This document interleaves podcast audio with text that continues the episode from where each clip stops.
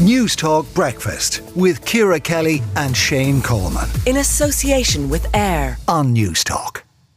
Now, the government launches its Be Winter Ready information campaign today. Hazardous weather conditions, as well as the winter flu and other seasonal ailments, are a concern for many. But by taking some simple steps, apparently, to prepare, those fears can be alleviated. And I'm joined now by Evelyn Cusack, Head of Forecasting at Met Éireann, as well as Dr. Denis McCauley, Chairman of the GP Committee of the IMO. Good morning to you both. Can I come to you first of all, Evelyn? Uh, in terms of the weather, we know it's going to get colder and then maybe stormier and all of that. But but how? What are the knock on effects of of the weather changes for people sort of that, that we need to be aware of?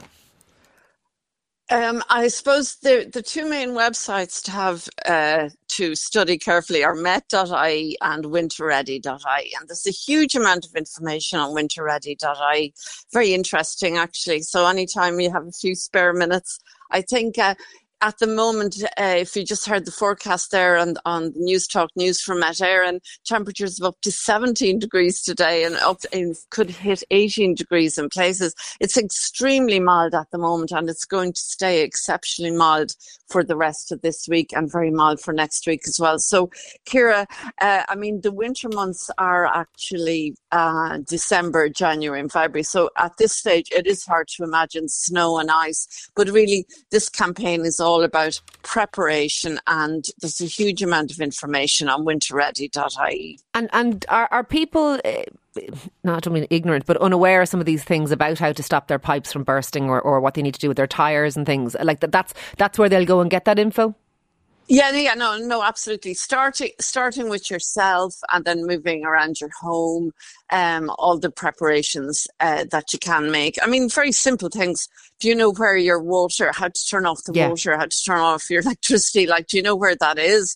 Um, and you know if you've a dripping tap outside for example get that fixed now's the time to get it fixed when the weather is lovely and mild you know because uh, dripping taps can freeze over and also cause you know yeah. cause you to slip and, and break your your, your leg no, which ab- is, you know absolutely and, and, that brings me on, on to Dennis Denis this is a time where, where people's health is affected more so than the summer months and, and and as as Evelyn said it's not just because of colds and flus it's also because of things like accidents it is, and uh, I, I think coming into the winter months, it's it is winter. It is colder. There's more inclined to get um, respiratory infections. I think it's a darker month. Uh, Evelyn said that uh, that uh, winter starts in uh, December, but for me, I always dislike um, the the very dark months of uh, October and November from a psychological point of view.